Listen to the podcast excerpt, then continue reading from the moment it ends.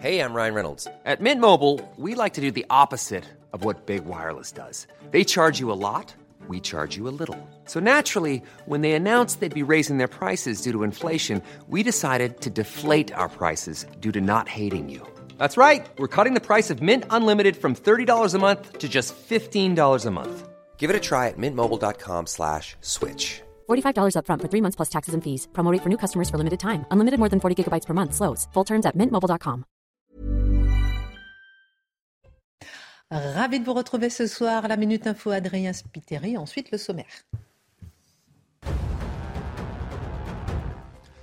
Le président russe Vladimir Poutine assiste à l'entraînement de ses forces de dissuasion nucléaire. Deux missiles balistiques ont été tirés, des missiles qui ont, je cite, atteint leur cible selon le Kremlin. Ces exercices interviennent en pleine offensive russe en Ukraine. La rencontre entre Emmanuel Macron et Olaf Scholz a été très constructive selon l'Elysée. Le chancelier allemand a été reçu par le président français le temps d'un déjeuner. Objectif renforcer les coopérations franco-allemandes, une relation dégradée par une série de différends de l'énergie à la défense sur fond de guerre en Ukraine. Et puis Pierre Soulages est décédé à l'âge de 102 ans. Peintre et graveur français, il était l'une des grandes figures de l'art informel. Ses œuvres mettaient en avant ce qu'il appelait noir lumière ou loutre noir. Fin 2019, une de ses toiles était adjugée 9,6 millions d'euros à Paris, un record mondial. Au sommaire ce soir, Jérémy Cohen, sa famille avait mené l'enquête. La femme poignardée à Nantes, ses proches avaient mené l'enquête. La femme de 89 ans agressée à Cannes, le maire avait laissé comprendre qu'il aurait pu se faire justice. Aujourd'hui, le père qui s'est fait justice après l'agression sexuelle de sa fille de 6 ans, chez elle, interpelle Peut-on se faire justice? Est-ce une question plus morale que juridique? L'édito de Mathieu Boccoté. Et si la France créait une francophonie économique, un Commonwealth économique? Proposition surprise du patron des patrons Geoffroy Roux Bézieux depuis la Côte d'Ivoire lors de la rencontre des entrepreneurs francophones. La Turquie, la Chine, l'Allemagne n'ont-ils pas déjà pris le pas sur l'économie des pays franco francophones? La France veut-elle encore de l'Afrique? Et l'Afrique veut-elle encore de la France au niveau économique? L'analyse de Dimitri Pavlenko. Alors qu'Edouard Philippe a été auditionné la semaine dernière par la Cour de justice de la République, après la réhabilitation du professeur Perron très vite suivi d'un appel, Agnès Buzyn, ancienne ministre de la Santé, lâche des révélations sur la gestion de la pandémie du Covid. Ils ont su, mais ils ne l'ont pas écouté. L'État est-il coupable? Le décryptage de Charlotte Dornelas. Hier, nous avons évoqué le chaos, chaos social et politique, pour montrer que c'était là le principe qui permettait de faire émerger, parfois, les hommes nouveaux. Aujourd'hui, on peut illustrer le propos en évoquant Danton, qui naît un 26 octobre dans un tout petit village de Champagne et que rien ne lui prédestinait de devenir un héros de la Révolution, Marc Menor raconte. Non, non, non, non, non, non, non. La France n'a jamais été nos ancêtres les Gaulois. C'est Stéphane Roussel, président PS du département de Seine-Saint-Denis, qui s'est exprimé ainsi en Algérie où il était en déplacement. Il n'y a que les racistes qui pensent cela. A-t-il raison? L'édito de Mathieu Bocoté. Une heure pour prendre un peu de hauteur sur l'actualité avec nos éditorialistes et c'est la Saint-Dimitri, c'est la fiesta. On commence.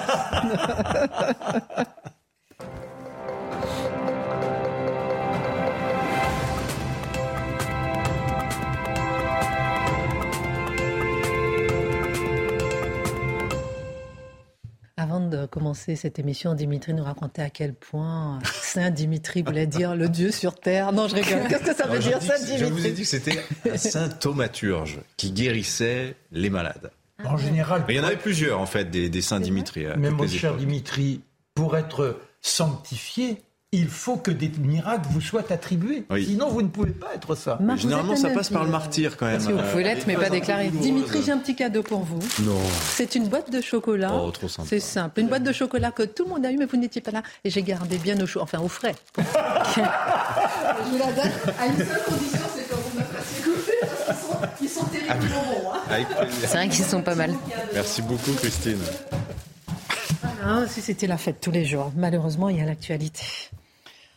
En pleine nuit, vous croyez en sécurité chez vous, tranquille, Votre fille de 6 ans crie dans sa chambre et vous croisez subitement un homme qui était entré pour l'agresser sexuellement. Que faites-vous? C'est toute la question du jour. L'histoire de Rohan fait beaucoup parler. Elle met en scène, nous le savons donc, un père qui a décidé de rouer de coups ce dit mineur isolé de 16 ans. Cette histoire, Mathieu, pose une question simple et complexe.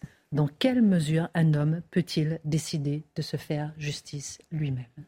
Oui, en fait, c'est une histoire qui passionne parce qu'elle touche nos sentiments premiers. Alors, j'irai de la phrase rituelle, obligatoire, mais à laquelle j'adhère. Mais elle est terriblement insuffisante si on veut réfléchir à cette question.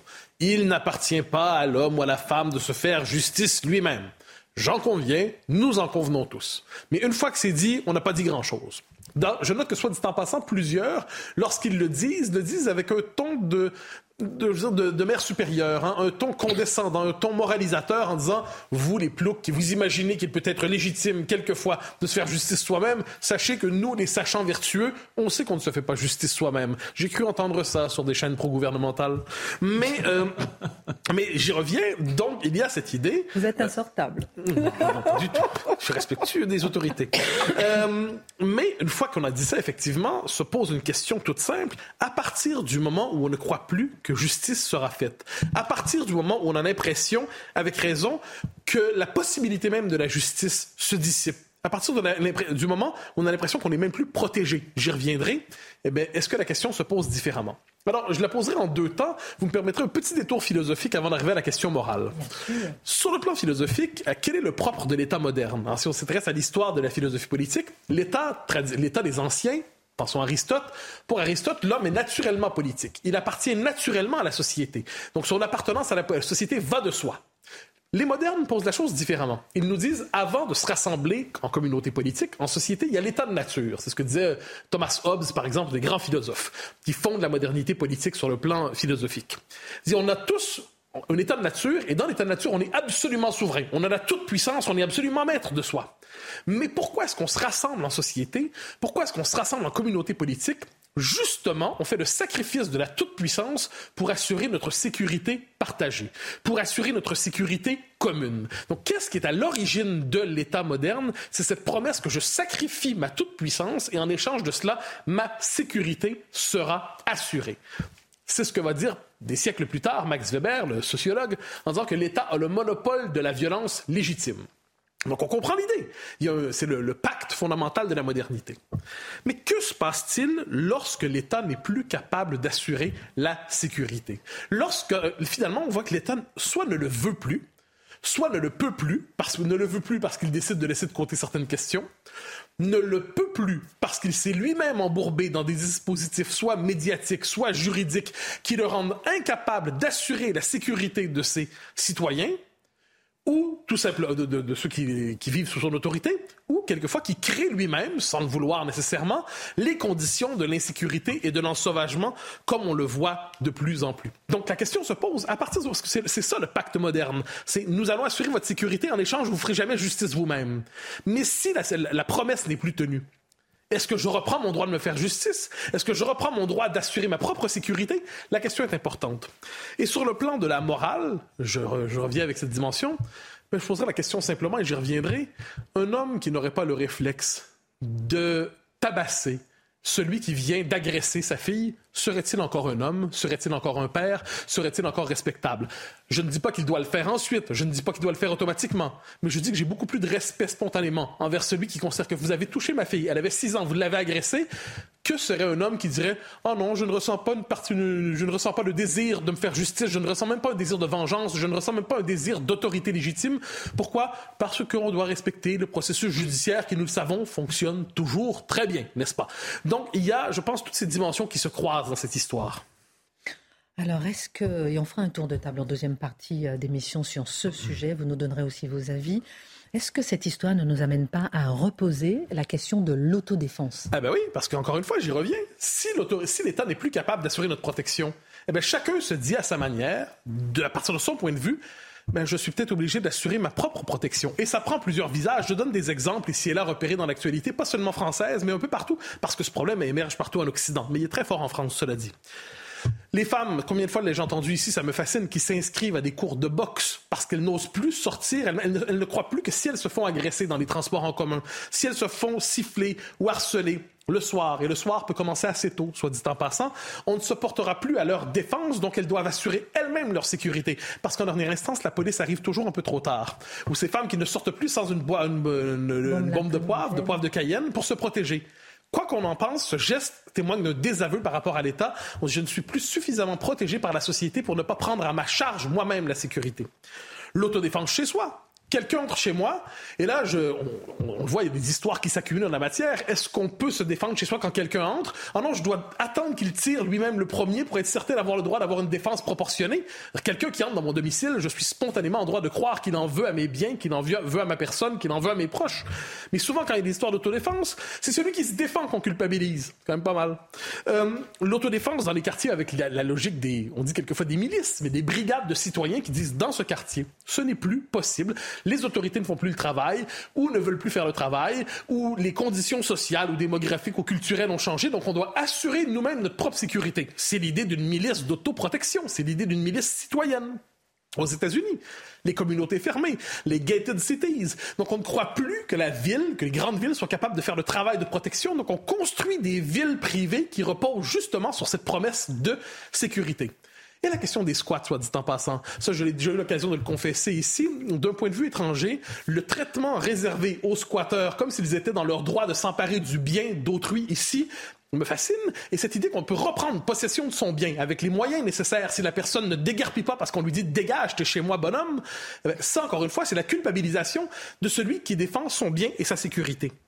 Mais il ne s'agit pas que d'une question, je crois, de sécurité ou d'autodéfense ou de se faire de protection.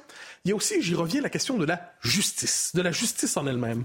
Il existe dans la communauté politique, dans la société, quelque chose comme une forme d'équilibre invisible, un équilibre psychique, un équilibre culturel, un équilibre moral. Et cet équilibre, c'est justement l'idée que justice doit être faite. Et si la justice n'est pas rendue, si finalement le droit se retourne contre le droit, en fait, si le droit se retourne contre la justice, si le droit, on en vient avec cette espèce de société étrange qui accorde plus de privilèges aux coupables qu'à qu la victime, et qui victimise le coupable, et qui victimise l'agresseur, et qui victimise quelquefois l'assassin.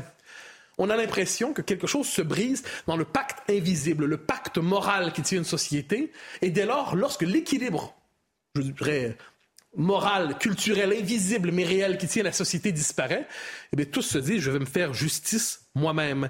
Et je note, soit dit en passant, cette dernière observation sur ce point, vous notez que l'histoire, en l'espace de 48 heures, a changé. Ce qui nous indigne en ce moment, ce qui nous indigne, c'est pas qu'un type, un mineur isolé, euh, pénètre dans un appartement, dans une maison, agresse une fille de 6 ans, ça, on a déjà oublié. C'est secondaire, ça ne compte plus. Ce qui nous indigne, c'est que le père a dit Tu feras plus jamais ça à personne, tu vas payer mon bonhomme.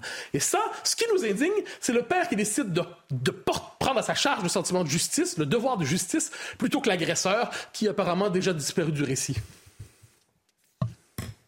Alors finalement, euh, mon cher Mathieu, on y revient. Cette question est finalement plus morale que juridique, selon vous?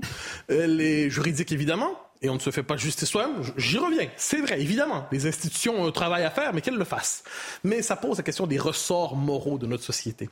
Des ressorts moraux. Vous savez, il y a, un mot chez les anglo-saxons, chez les anglais, c'est le manliness. La manliness, on traduirait ça un peu en disant la virilité.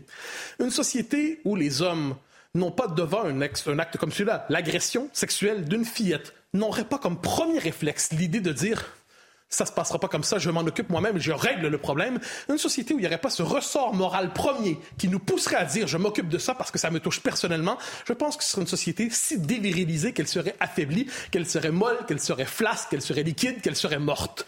Donc c'est un réflexe naturel qui s'exprime ici, mais nous vivons dans des sociétés terriblement dévirilisées qui n'imaginent même plus la possibilité d'une justice forte lorsque c'est nécessaire. Donc, il y a quelque chose de brisé chez l'homme occidental aujourd'hui. Quelque chose de brisé. Et en dernière instance, il se fie toujours aux autorités extérieures pour faire le travail, avec raison en soi. Il devrait. Mais lorsqu'il considère que ça ne se fait plus et qu'il se sent poussé, à tort, le, le, droit en tranchera peut-être, mais il se sent poussé à cette idée que la justice doit être faite et je m'en charge, eh bien là, c'est lui qu'on culpabilise. Alors de tout cela, je dirais, je ne sais pas si je suis d'accord avec cet homme qui se fait justice par lui-même, mais je sais que j'ai infiniment plus d'estime pour un homme qui, dans les circonstances présentes, considère que c'est son devoir de se faire justice que d'un autre qui dirait, oh non, je ne veux surtout rien faire, je vais faire confiance aux autorités, on verra. Il y a de certains moments, on appelle ça une forme de restauration de l'autorité par le bas. Merci pour votre regard. Dans la deuxième partie, on fera un petit tour de table pour savoir est-ce que c'est pour la cohésion de la société Peut-être qu'on dit justement qu'on se répète ce mantra, si vous permettez, qu'il ne faut pas se faire euh, justice soi-même. Euh, pourquoi? Remarquez aussi, je vous poserai la question parce que c'est un Guinéen et, il n'y a pas eu d'agression, on va dire, on va utiliser le terme de, de francocide d'Éric Zemmour. Là, ce n'est pas forcément le cas. C'est intéressant aussi ah, d'analyser tout ça. Je me permets de dire, vous l'aurez noté, il n'y a aucune dimension. Euh, euh, ethno-culturel ou quoi que ce soit dans mon propos. On est simplement dans cette idée qu'il y a un pacte fondamental. Et qu'est-ce que se passe lorsque ce pacte n'est plus honoré, mhm. ce pacte de protection, ce pacte de justice, ce pacte de sécurité, on ne doit pas être surpris de ce qu'on voit et on mhm. doit, avant de moraliser le commun des mortels, on doit chercher à tout le monde à comprendre ce qui l'émeut et ce qui le meut. Mhm. Très bien, on fera un petit tour de table là-dessus. Merci beaucoup, euh, mon cher Mathieu Dimitri. On va parler avec vous de l'influence de la France dans le monde. On le sait, les temps sont durs, on a du mal à se faire entendre des Allemands. Aujourd'hui, c'est une journée J entre la France et l'Allemagne. Le Mali, qu'on a sauvé des djihadistes il y a dix ans, euh, nous tourne le dos. Et voilà que Geoffroy Roux Bézieux, patron des patrons, fait une proposition ce matin dans le journal L'Opinion. Il est à Abidjan, en Côte d'Ivoire, pour cette semaine, pour la deuxième édition de la rencontre des entrepreneurs francophone et propose de créer un Commonwealth francophone. C'est-à-dire bah, Il attrape un thème qui est dans l'air du temps, Geoffroy Roux de Bézieux, puisque le Commonwealth, on a eu l'occasion d'en reparler récemment, après au moment de, la mort d'Elisabeth II. Et alors le Commonwealth, vous savez, c'est un peu le pendant de notre francophonie. Il y a beaucoup de différences, justement. On va avoir l'occasion de les détailler. Parce que d'abord, la première des différences, c'est que le Commonwealth, c'est une affaire qui marche après près d'un siècle d'existence, alors que notre francophonie, euh, c'est un machin bureaucratique en déclin. on voit les pays euh, membres ici. Malgré ses prétentions onusiennes. Voilà, c'est la carte. Euh, là, c'est la carte du Commonwealth hein, que vous voyez. Donc, c'est 56 États membres. Vous notez qu'il y en a en Afrique de l'Ouest qui bah, sont des pays qui historiquement sont plutôt francophones. Voilà. Et accessoirement, le Commonwealth, c'est un peu plus de 2 milliards d'individus, c'est 11 200 milliards de dollars de PIB. C'est voilà, ce sont aussi ces paramètres-là. Vous avez pratiquement un humain sur quatre sur 3-4 qui vit dans un État membre du, Commonwealth. Alors, Geoffroy Roux Bézieux, il faut s'arrêter un instant sur ce qu'il dit. Il dit créons un Commonwealth francophone. Ah, il aurait pu dire une francophonie économique aussi. Ben non, il dit pas ça, il dit un Commonwealth francophone. Parce que lui, évidemment, en tant que patron du MEDEF, ce qu'il veut, c'est développer les relations d'affaires entre les, les entreprises, les chefs d'entreprise des pays francophones. Il veut de la coopération économique et de la prospérité partagée, la prospérité commune, Commonwealth. C'est ce que signifie Commonwealth, mhm. prospérité, richesse commune. Euh, donc essentiellement en Afrique, puisque les pays francophones sont majoritairement africains. Et alors, ça n'est jamais venu à l'idée de la francophonie de prendre en charge cette idée des échanges économiques. Vous voyez là le, voilà le, la, carte. Il parle le français. La, la, carte de la francophonie. Voilà. Euh, ce sont 88 États et gouvernements euh, qui sont membres de la francophonie. Il y en a plus euh, que dans le Commonwealth, mais en, nombre d'individus, c'est trois fois moins. La francophonie aujourd'hui, c'est autour de 800 millions d'habitants. Alors, Geoffroy Roux Bézieux, donc il détaille son projet dans l'interview à l'opinion. Il dit euh, voilà, il faudrait bâtir une alliance des patronats francophones hein, qui parlent français sur des grands sujets, dans le but de fluidifier les échanges euh, et le faire à l'écart des politiques, parce qu'il dit les politiques n'ont pas du tout les mêmes visions. Il est diplomate hein, dans sa vision des choses, mais il considère que le politique bloque en fait en réalité beaucoup de ces échanges qui pourraient se créer euh, entre euh, patrons de différents pays, mais qui parlent tous français. Et le but, ce serait de créer des relations, de, des échanges commerciaux, pour que la France, accessoirement, retrouve des parts de marché en Afrique. Il faut savoir que l'Allemagne, aujourd'hui, nous a doublé à une part de marché plus importante que la France en Afrique. Et la part de marché de la France actuellement, c'est un peu, à peine un tiers de la part de marché chinoise qui pèse, elle, 17% des échanges économiques euh, avec l'Afrique, 17% du marché africain.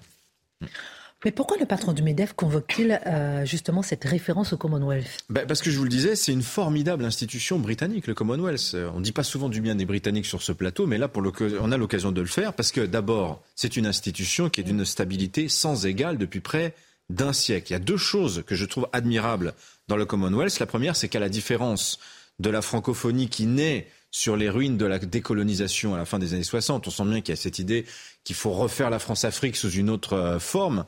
Euh, le Commonwealth, lui, il précède et de loin le grand mouvement des indépendances. Alors, euh, c'est même une démonstration, je trouve, de pragmatisme des Britanniques qui ont retenu au moins une chose de l'indépendance américaine des États-Unis, c'est qu'il faut concéder de l'autonomie à vos colonies, à vos territoires, pour ne pas se les aliéner. Et les premiers à en profiter, bah, ce sont les Canadiens. Hein, Mathieu, euh, 1864. Lui, les Québécois, c'est pas pareil. Avec le statut nouveau de Dominion. Oh, Enfin, il connaît l'histoire. Il connaît cette histoire-là. Donc, 1864, la création du statut de Dominion, c'est-à-dire territoire semi-autonome euh, sous souveraineté britannique. Et avant la Première Guerre mondiale, l'Australie, la Nouvelle-Zélande, Terre-Neuve, l'Afrique du Sud ont ce statut de Dominion. Et le premier Commonwealth, il naît en 1931, donc Commonwealth royal, avant le nouveau Commonwealth qui lui naîtra en 1949, après la Seconde Guerre mondiale. Et on voit qu'à partir de ce moment-là, le Royaume-Uni, qui est très affaibli éco- économiquement, va se désengager euh, de manière beaucoup plus pacifique que la France euh, des territoires qui, des territoires qui étaient ses colonies. Et il va réussir, malgré le mouvement de décolonisation, à maintenir l'idée d'une anglosphère. Il faut voir que les Néo-Zélandais, par exemple, n'ont appris le principe d'une citoyenneté néo-zélandaise qu'en 1977. Ils ne s'en ressentaient pas tellement le besoin finalement avant.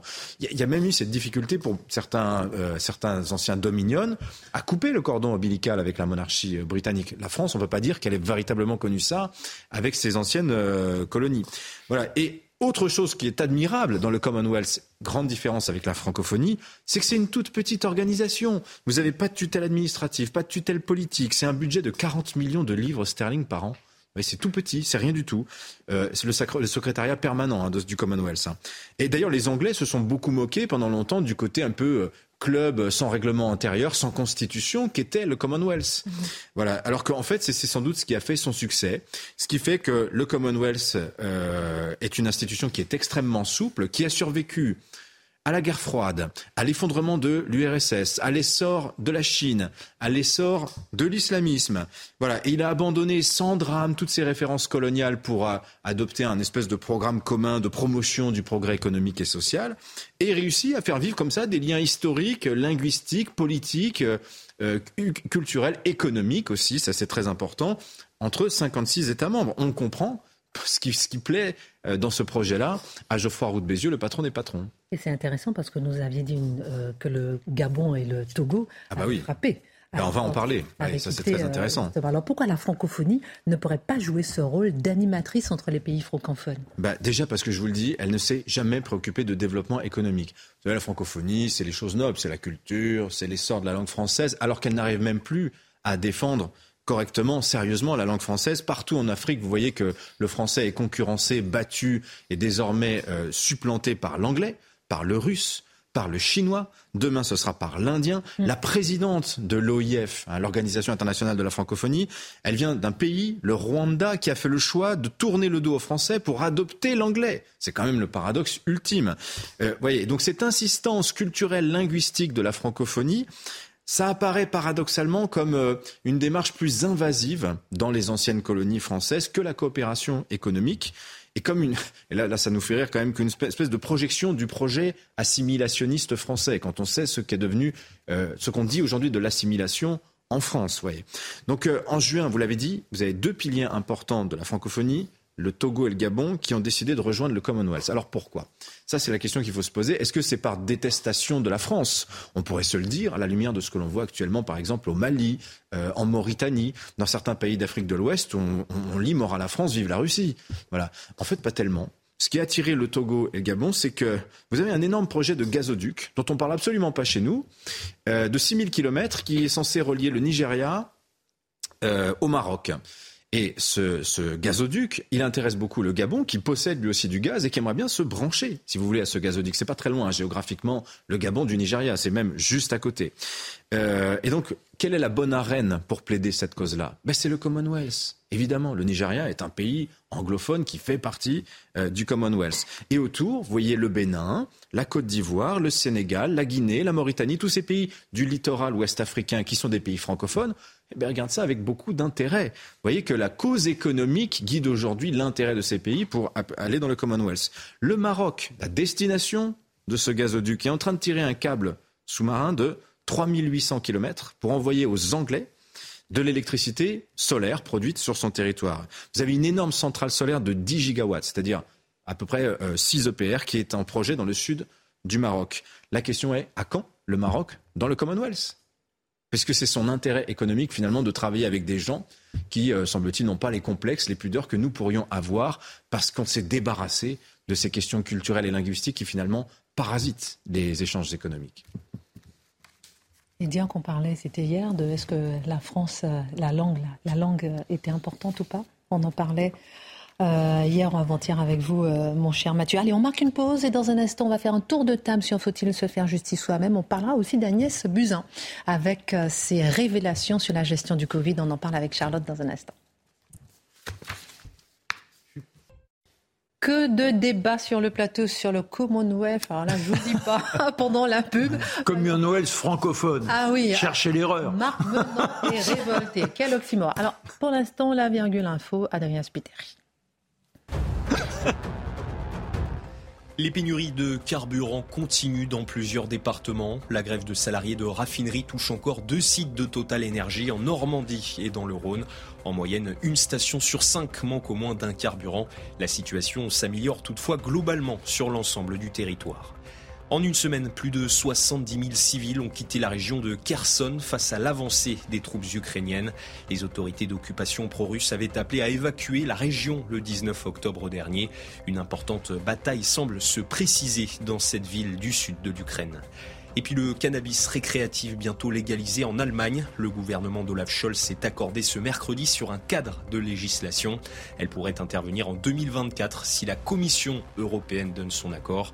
Une drogue déjà légale dans plusieurs pays comme à Malte, aux Pays-Bas, en Uruguay ou encore au Canada. Hein. Mais la Chine leur propose, oui, on est en direct. la Chine leur propose quand même beaucoup plus d'argent. Et ça, c'est intéressant. Bon, alors on va vous expliquer. Ils vont tomber dans le piège. On n'arrête pas de parler de la francophonie, ça révolte tout le monde. On se pose des questions. Merci Dimitri pour votre. voilà longtemps que nous n'avons pas parlé du Covid. Chut. Sans s'attarder, on reste calme, Marc, maintenant. Sans s'attarder sur la nouvelle vague, l'intensité modérée de la maladie ou la dernière dose de vaccin. Ce sont plusieurs déclarations récentes qui ont retenu notre attention. Alors Agnès Buzyn, ancienne ministre de la Santé, a dévoilé les vérités sur la gestion de la pandémie. Et là, c'est le choc, ma chère Charlotte. Alors, euh, elle, répète un peu ce qu'elle avait laissé entendre, mais en fait, elle était revenue dessus. Entre-temps, elle a eu la Légion d'honneur, donc on s'est tous dit, bon, ok, ils se sont arrangés entre amis et tout va bien se passer. Et puis finalement, elle redit ça, et c'est Le Monde qui publie, en gros, les carnets qu'elle avait à l'époque et qu'elle euh, qu'elle tenait à jour, euh, jour après jour, de ce qu'elle disait. Elle essayait de contacter Édouard Philippe, ce qu'elle raconte. Elle essayait de contacter Édouard Philippe, Emmanuel Macron pour les prévenir du danger. et, et je la cite j'ai été de très loin en Europe la ministre la plus alerte, mais tout le monde s'en foutait. Alors Agnès Buzyn, en l'occurrence, euh, euh, nous explique que voilà, elle a voulu prévenir. C'est ça. Elle, parle moins, en l'occurrence là, et d'ailleurs c'était déjà le cas avant. Elle parle moins de la gestion elle-même de la pandémie que euh, de l'alerte du, début. on va dire, de la prise de conscience du gouvernement. Alors moi, je ne vais pas faire partie des gens qui disent il aurait fallu être plus alerte, il aurait fallu mieux comprendre, il aurait fallu je ne sais pas quoi. Mais c'est pas tant l'attentisme, on va dire, et du président de la République ou du premier ministre en face des, des, comment dire, des alertes d'Agnès Buzyn qui posent problème, elle, c'est normal, elle se défend. Hein. Vous savez qu'elle est euh, entendue par la justice en ce moment.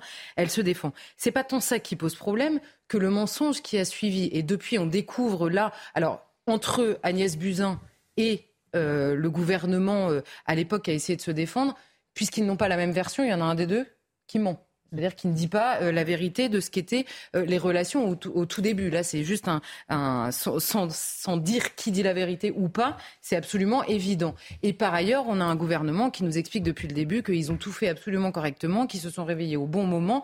Donc c'est beaucoup plus cette arrogance, on va dire, dans, le récit qui est fait euh, sur la crise sanitaire que l'on découvre à nouveau, on va dire, avec ces révélations d'Agnès Buzyn. Mais ce qu'on comprend, c'est qu'Agnès Buzyn, là, elle parle aujourd'hui. Alors, c'est, mais il y a plusieurs déclarations ces derniers jours qui, d'un jour sur l'autre, moi, m'ont un peu interpellée. Et puis, je me suis dit, à force, pour être très honnête avec vous, C'est-à-dire que cette crise sanitaire, c'est quoi? C'est des informations contradictoires euh, en permanence, des vérités démenties, des injonctions sans réflexion, des accusations envers tel ou tel. Donc, arrive un moment, on n'a plus très envie de parler de ça. On a juste envie que ça disparaisse de nos vies et que plus jamais le Covid ne soit un sujet entre nous. Il se trouve qu'on peut, non mais on peut, on peut tirer en revanche de ce qui arrive et d'un moment un peu plus apaisé, un peu moins hystérique pour parler de ce qui s'est passé pendant deux ans, pour avoir une réflexion sur notre comportement collectif au moment de cette crise. C'est la seule chose qui m'intéresse, honnêtement. Je ne suis pas plus spécialiste du Covid aujourd'hui qu'il y a un an ou qu'il y a deux ans. Donc je ne vais pas m'attarder sur qui avait raison, qui a raison sur telle ou telle euh, chose. Ça n'est pas de mon euh, ressort. C'est impossible à faire. Donc Agnès Buzyn nous enseigne ça, qu'au minimum, euh, il y a des, comment dire, des vérités et des contre-vérités en permanence dans le champ politique et que personne ne veut reconnaître tout simplement qu'il était difficile de gérer cette crise. C'est même pas une accusation. Il était difficile de le faire. Il est possible de reconnaître que un, on a pu se tromper, que un, on a pu dire blanc un jour, noir le lendemain, et que ça n'est pas normal euh, de le dire comme ça. Surtout quand vous le dites en insultant la personne qui est en face de vous et qui n'a pas le même avis. La deuxième chose qui a, pu retenir notre attention, c'est Christian Perron. Vous savez, ce médecin, ce professeur, qui, euh, le, Conseil national de l'ordre des médecins, avait euh, engagé une procédure contre lui. il se trouve que la chambre disciplinaire de la première instance d'Île-de-France de l'ordre des médecins a euh, rejeté, a débouté le, le Conseil sur l'ensemble des points invoqués dans les poursuites. Alors là encore, le Conseil a fait appel de la décision, mais on peut malgré tout être surpris que cette décision euh, de la Chambre fasse moins de bruit que toutes les accusations qu'on pesait contre lui. Et là, encore une fois. Très peu de personnes en ont parlé. Hein. Très peu de personnes en ont parlé. Et on a d'un côté le Conseil de l'ordre des médecins qui est composé de médecins. On a de l'autre côté la Chambre qui examine ce recours, qui est elle-même composée de médecins. Et on a au milieu Christian Perron qui lui-même est médecin. Donc moi, je veux bien qu'on nous explique un jour, vous n'êtes pas médecin, donc vous ne pouvez pas savoir, et le lendemain, quand ils ont un médecin en face d'eux, d'accord, vous êtes médecin, moi je suis pas médecin, mais c'est moi qui sais cette fois-ci. Il y a un moment, il faut choisir quand même la ligne de conduite à adopter. Or là, on est un peu perdu. Là encore une fois, il y a un appel qui est en cours. Je ne sais pas qui de l'un ou de l'autre a raison. Et par ailleurs, j'ai noté que pour les médias qui ont traité cette information, certains ont dit c'est une décision sur la Chambre, parce qu'il y avait beaucoup de points qui étaient évoqués. C'est une décision étonnante. Donc je découvre subitement des journalistes qui retrouvent subitement leur esprit critique. Il est vrai que cette décision est étonnante parce qu'il y a certaines choses, la Cour dit il n'a pas dit ça, or ce sont des choses qu'il a réellement dites. Donc c'est vrai que c'est étonnant, mais subitement on découvre tous qu'on peut avoir un esprit critique même quand des médecins parlent. Incroyable, bonne nouvelle. La troisième, la troisième chose qui a, retenu, euh, qui a pu retenir l'attention, en tout cas de beaucoup de gens, alors là c'est vraiment sur les réseaux sociaux, c'est devant le Parlement européen une cadre euh, chargée des marchés internationaux du laboratoire de Pfizer qui a dit devant le Parlement européen que les essais cliniques n'avaient pas évalué l'effet du vaccin sur la transmission. en clair, le vaccin a été mis euh, euh, sur le marché et que la transmission, que est-ce que le vaccin empêche ou non la transmission, ça n'avait pas été évalué. Ça ne dit pas si oui ou non ça l'empêche. Simplement, personne ne le savait à l'époque. Alors, il est vrai, certains, là encore, une fois, certains journalistes ont traité l'information parce que beaucoup de gens se sont emparés de cette déclaration. Et beaucoup de journalistes ont dit, mais ça n'a jamais été un secret. Alors, il est vrai que l'administration américaine, euh, américaine avait dit à l'époque, ça n'a pas été testé, que Pfizer est obligé d'écrire que ça n'est pas testé. Mais qu'est-ce qu'on nous a dit à nous dans le débat public Qu'il fallait se vacciner, non pas pour se protéger soi, mais pour protéger les autres?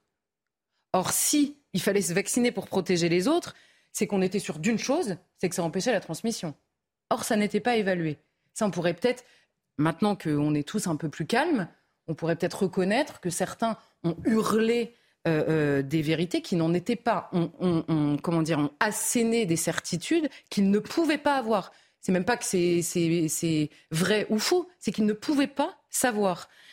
Et la quatrième chose, c'est la réintégration des soignants non vaccinés qui euh, a agité le débat dans beaucoup d'autres pays. Beaucoup d'autres pays ont fait le choix de réintégrer euh, les soignants non vaccinés ou même tout simplement les employés. Hein. La, dernière en date, c'est la, Cour suprême de l'État de New York qui a obligé l'État de New York à réintégrer ses employés non vaccinés qu'elle avait, euh, qu'elle avait comment dire Oui, suspendu. Suspendu, merci. Mhm.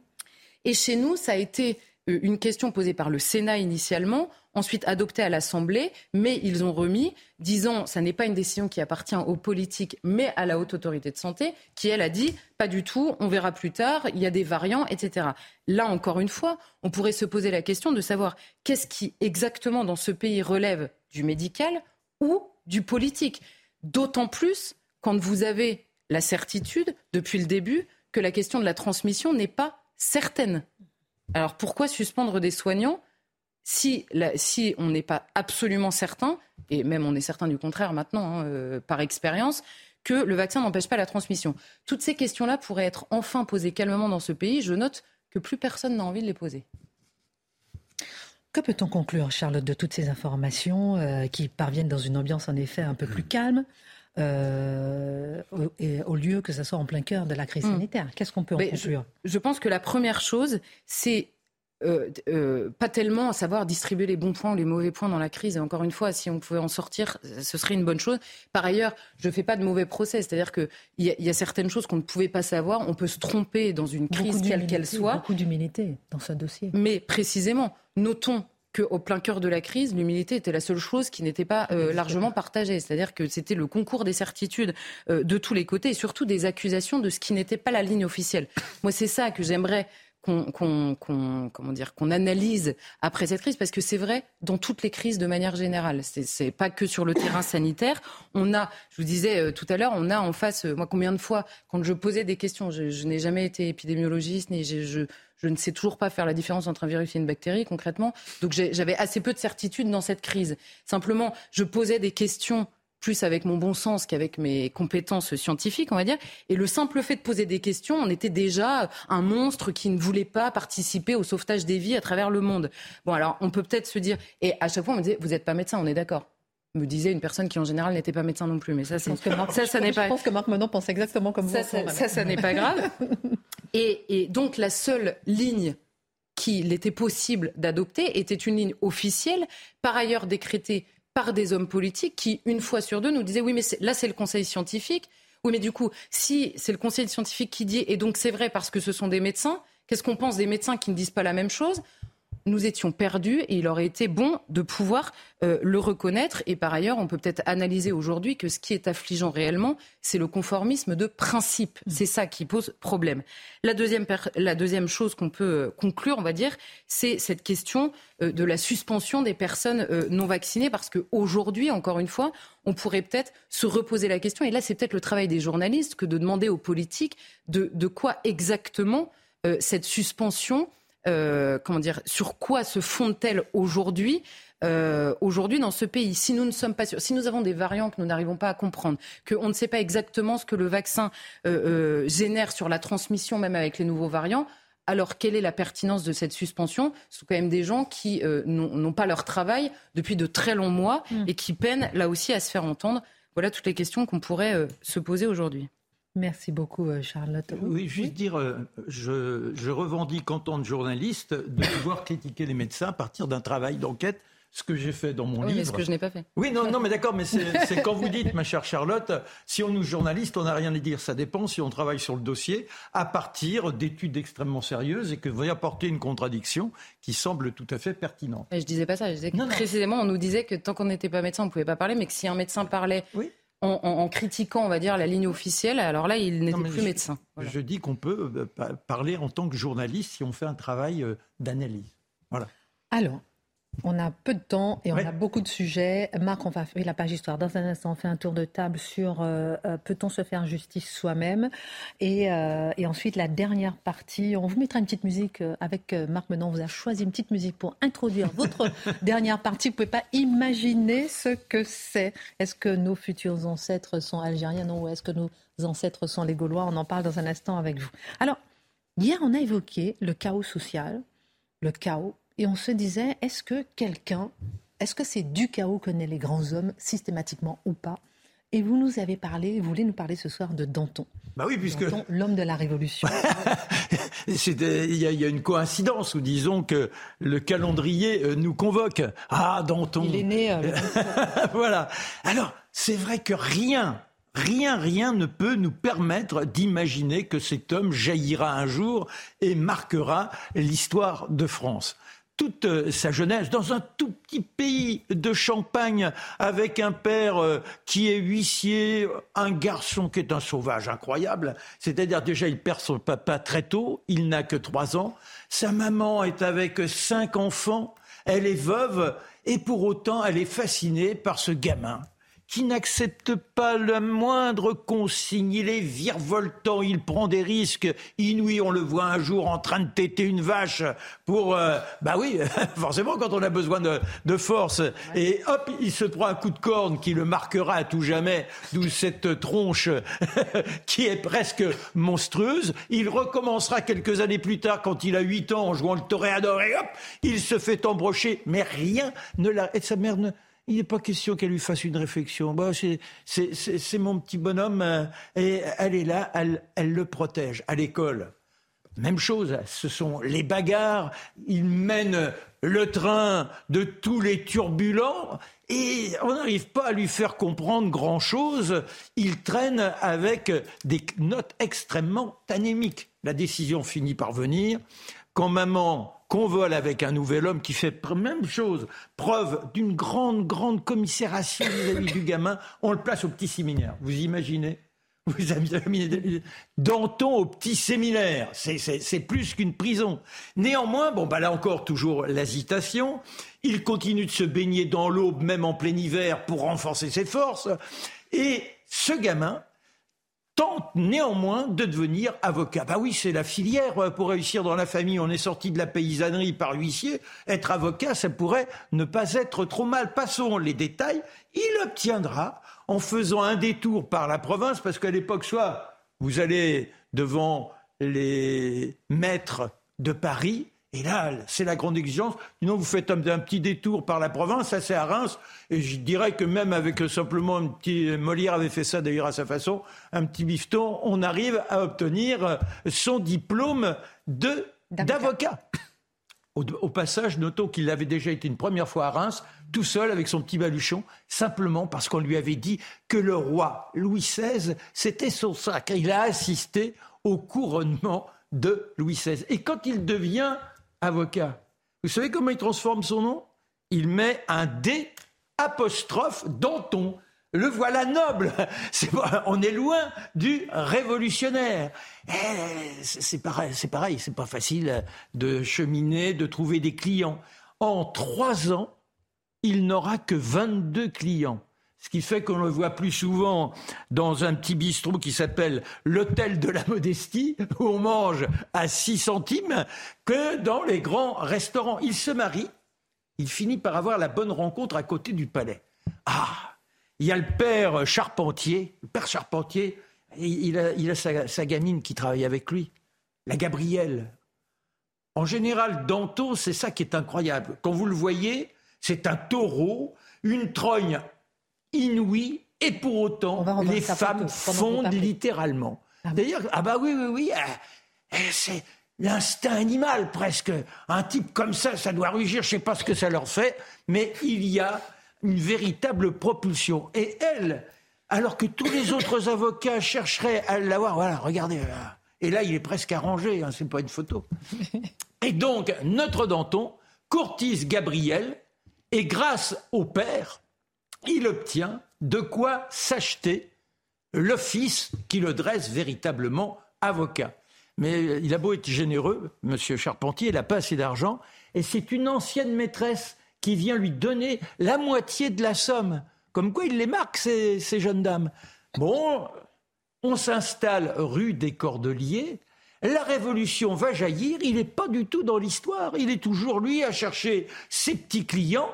Et lorsqu'il y a la Bastille, il n'est pas du tout dans l'histoire. En revanche, il a fait une première apparition au club des Cordeliers, qui est juste à côté de chez lui, à côté de l'église, on habite là.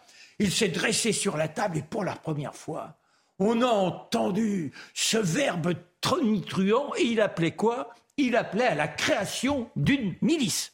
Parce que on a non seulement les Autrichiens qui ont été appelés par Louis XVI prêts à mater la révolte. Et puis en plus, on est dans des années où la misère est partout. Donc les chenapans, les brigands, les chômeurs, les vagabonds, on les a placés à Montmartre. Ils sont plus de 15 000. De 15 000 et la foule, elle est terrorisée. On se dit, ces gars-là, ils vont venir nous chipper. Oui, les délinquants, c'est quand même pas d'aujourd'hui. Et toujours est-il qu'il dit, il faut une milice. Et là, il s'improvise capitaine, alors qu'il n'a pas du tout été élu pour ça, et il arrête celui qui a été désigné comme nouveau responsable de la Bastille. Le gars, il dit, attendez, vous venez là. Il dit, oui, oui, capitaine du district des Cordeliers, vous n'avez pas à être là. Il sort un bout de papier, il dit, c'est un chiffon. Il le conduit à l'hôtel de ville, et c'est Lafayette qui rétablit le personnage dans son ordre. Il sera comme ça un agitateur pendant deux ans. Il n'arrive pas à se faire vraiment élire. Et c'est parce que il a ce verbe flamboyant qu'il terminera soudain hérissé ministre de la Justice après que le roi s'était carapaté et caché derrière l'Assemblée. Formidable portrait de Danton, né du chaos. Merci beaucoup, euh, mon cher Marc. Un tour de table pour revenir sur cette actualité du jour avec ce père qui s'est fait justice lui-même. Je commence par vous, Dimitri. Euh, euh, est-ce que vous êtes vous placez sur la morale, sur la justice, sur l'individuel, le collectif, sur l'émotion, sur la raison?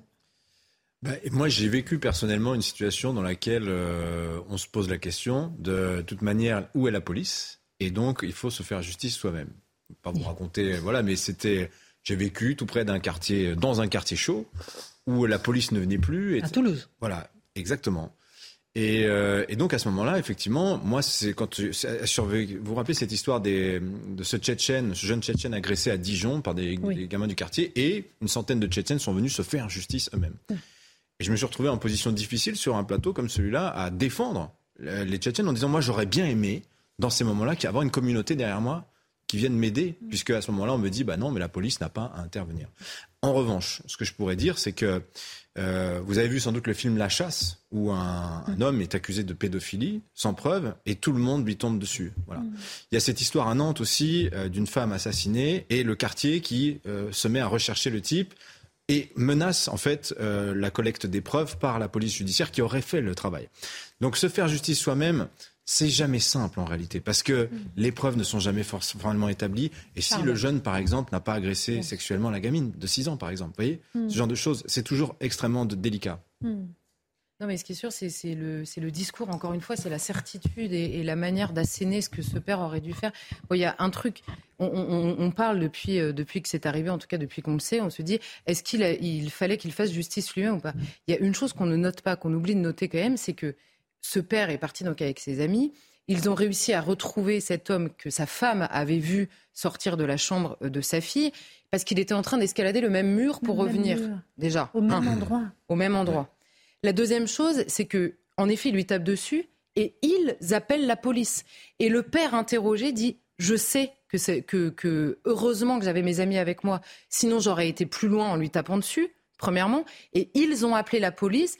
Donc, il n'a pas cherché à se faire justice lui-même. Il a réagi comme un père qui, en effet, apprend par sa femme que ce type est sorti de la chambre de sa fille qui a 6 ans. C'est pas que c'est bien ou que c'est pas bien, mais on nous dit, oui, mais alors, la vraie différence, c'est que c'était le lendemain et pas au moment même. Je pense que quand vous êtes un père et que votre femme vous raconte qu'un mec est sorti de la chambre de votre, de votre petite fille, hein, parce que le procureur, il parle de jeune fille, de votre petite fille de 6 ans, vous mettez plus de 24 heures à redescendre. Ça, ça m'étonne pas trop, en fait.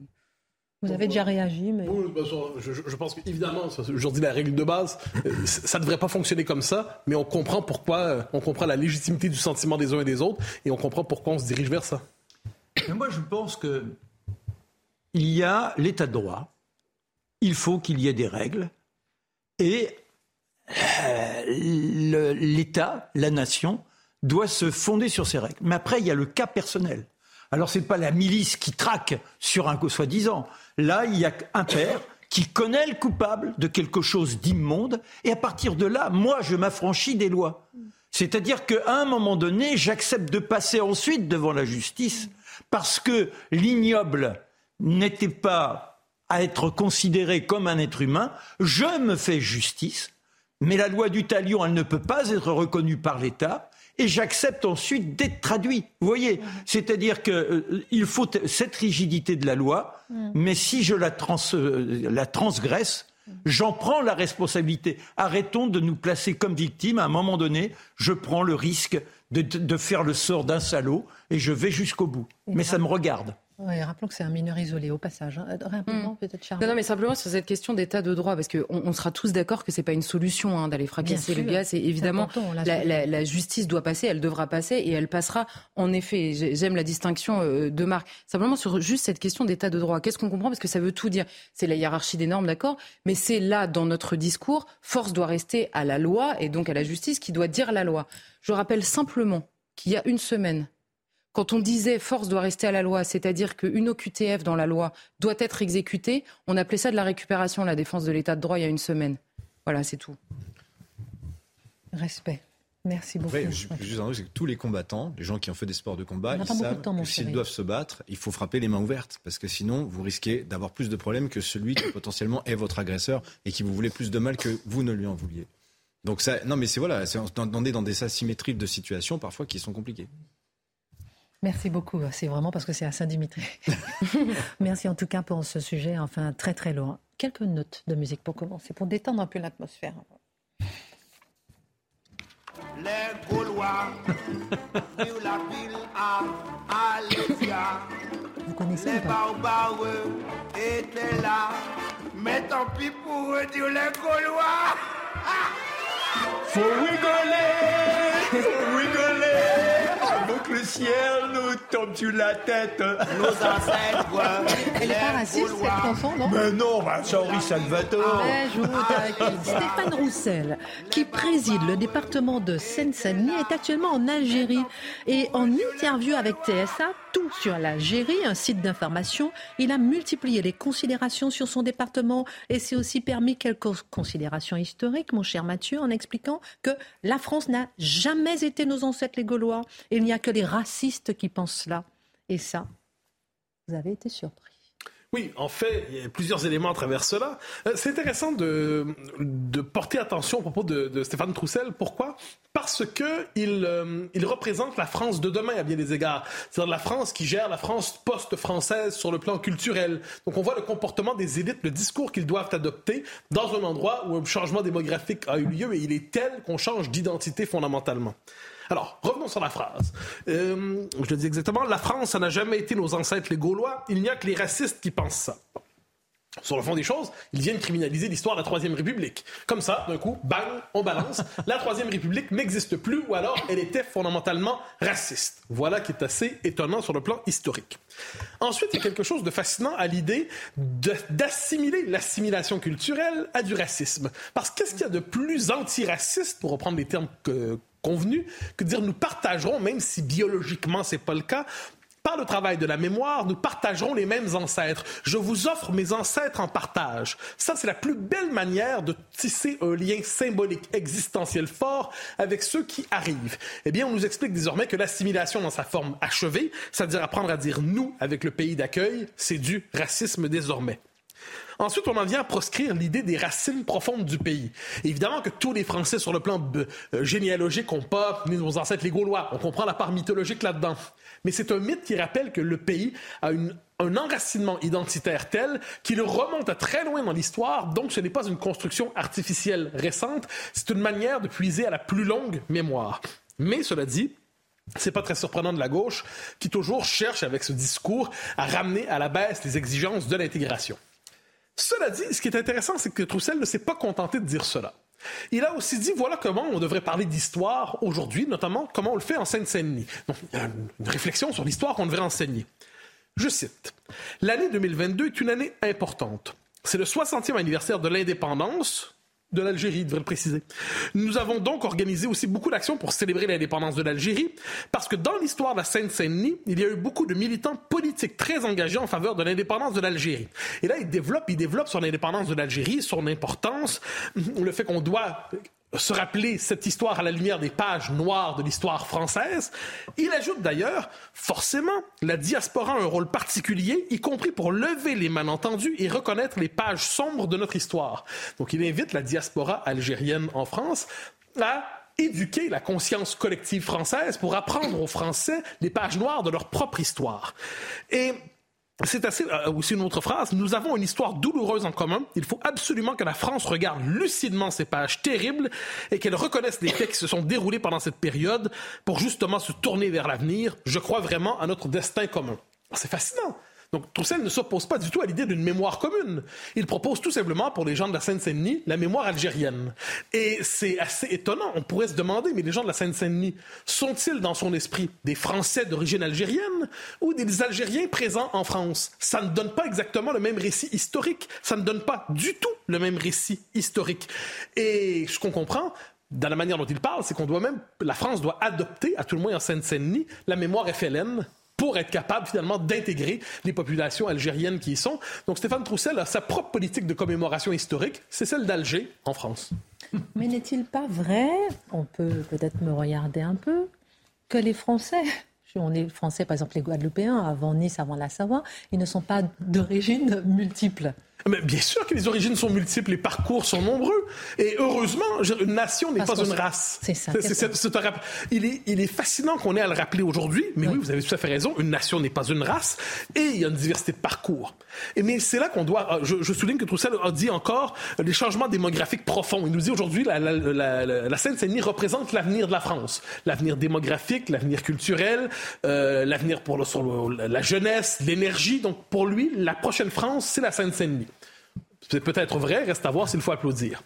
Ensuite, c'est justement parce que les gens de plusieurs origines qui arrivent dans un pays qu'ils ont besoin d'une mémoire commune. C'est la part oubliée. C'est parce que les gens vivent effectivement des origines ethniques différentes, des origines raciales, si on veut à tout, à tout prix utiliser ce terme, à partir de là, il faut un creuset profond. Il faut une mémoire commune et plus, je dirais, la diversité se manifeste, plus il faut plonger dans les profondeurs de l'histoire pour présenter l'histoire justement comme une aventure partagée que tous doivent s'approprier. Et on y revient, la seule manière véritablement de s'approprier l'histoire, l'identité d'un pays, c'est d'apprendre à dire nous avec le pays qui nous accueille. Et apprendre à dire nous ici en disant nos ancêtres les Gaulois, ça veut dire au-delà des traversées, au-delà des désaccords, au-delà des conflits, au-delà des guerres civiles, au-delà des... Eh mais néanmoins, nous avons une trajectoire depuis le début et que, quel que soit mon moment d'arrivée dans cette histoire, j'en accepte aussi l'origine. C'est ça, nos ancêtres les Gaulois, et c'est ce qu'ils veulent couper. Faut-il renoncer simplement à avoir des ancêtres communs? Question après la virgule, Mathieu Devez. Des traces de sang retrouvées dans la chambre et la voiture du suspect après la disparition de Justine. Cette femme de 20 ans n'a plus donné signe de vie après une sortie en boîte de nuit ce week-end à Brive-la-Gaillarde, c'est en Corrèze. La procureure de la République indique que la jeune femme aurait été aperçue pour la dernière fois dimanche matin en compagnie d'un jeune homme. Il a depuis été placé en garde à vue. L'état de droit doit primer, ce sont les mots prononcés par Olivier Véran au sujet du père de famille qui a tabassé l'agresseur de sa fille à Roanne. Samedi soir, un adolescent de 16 ans soupçonné d'avoir agressé sexuellement une enfant de 6 ans a été tabassé par le père de la fillette. Le porte-parole du gouvernement ne souhaite pas, je cite, rentrer dans ce modèle de société où les gens se feraient justice eux-mêmes. Volodymyr Zelensky affirme qu'environ 400 drones iraniens ont été utilisés par la Russie en Ukraine. Selon le président ukrainien, 60 à 70% d'entre eux ont été abattus par la défense antiaérienne. De leur côté, l'Iran et la Russie ont nié à plusieurs reprises ces accusations. Peut-être qu'il faut renoncer simplement à avoir des ancêtres communs et sacrifier alors l'existence même de la France. Disons-le comme ça. En fait, il y a deux, deux avenues qui se présentent à nous pour cette gauche. Soit nous n'aurons de mémoire que la diversité. Donc l'histoire de la France se confond avec l'histoire du monde. Nous n'aurons de mémoire que sous le signe de la pluralité, mais sans noyau commun, sans identité partagée, sans continuité historique. Ou si on suit la politique de M. Troussel, il se pourrait que demain, dans un siècle, dans un siècle et demi, on dise tout simplement nos ancêtres, les Algériens, parce qu'à voir la manière dont il raconte l'histoire de France à la lumière de l'expérience algérienne, et vu l'état de l'évolution démographique à laquelle il se réfère lui-même pour justifier son propos, peut-être dirons-nous tous demain nos ancêtres les Algériens.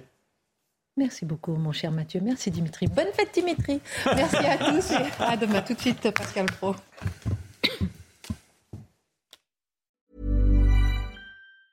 Hey, it's Danny Pellegrino from Everything Iconic. Ready to upgrade your style game without blowing your budget? Check out Quince. They've got all the good stuff shirts and polos, activewear, and fine leather goods all at 50 to 80% less than other high-end brands. And the best part?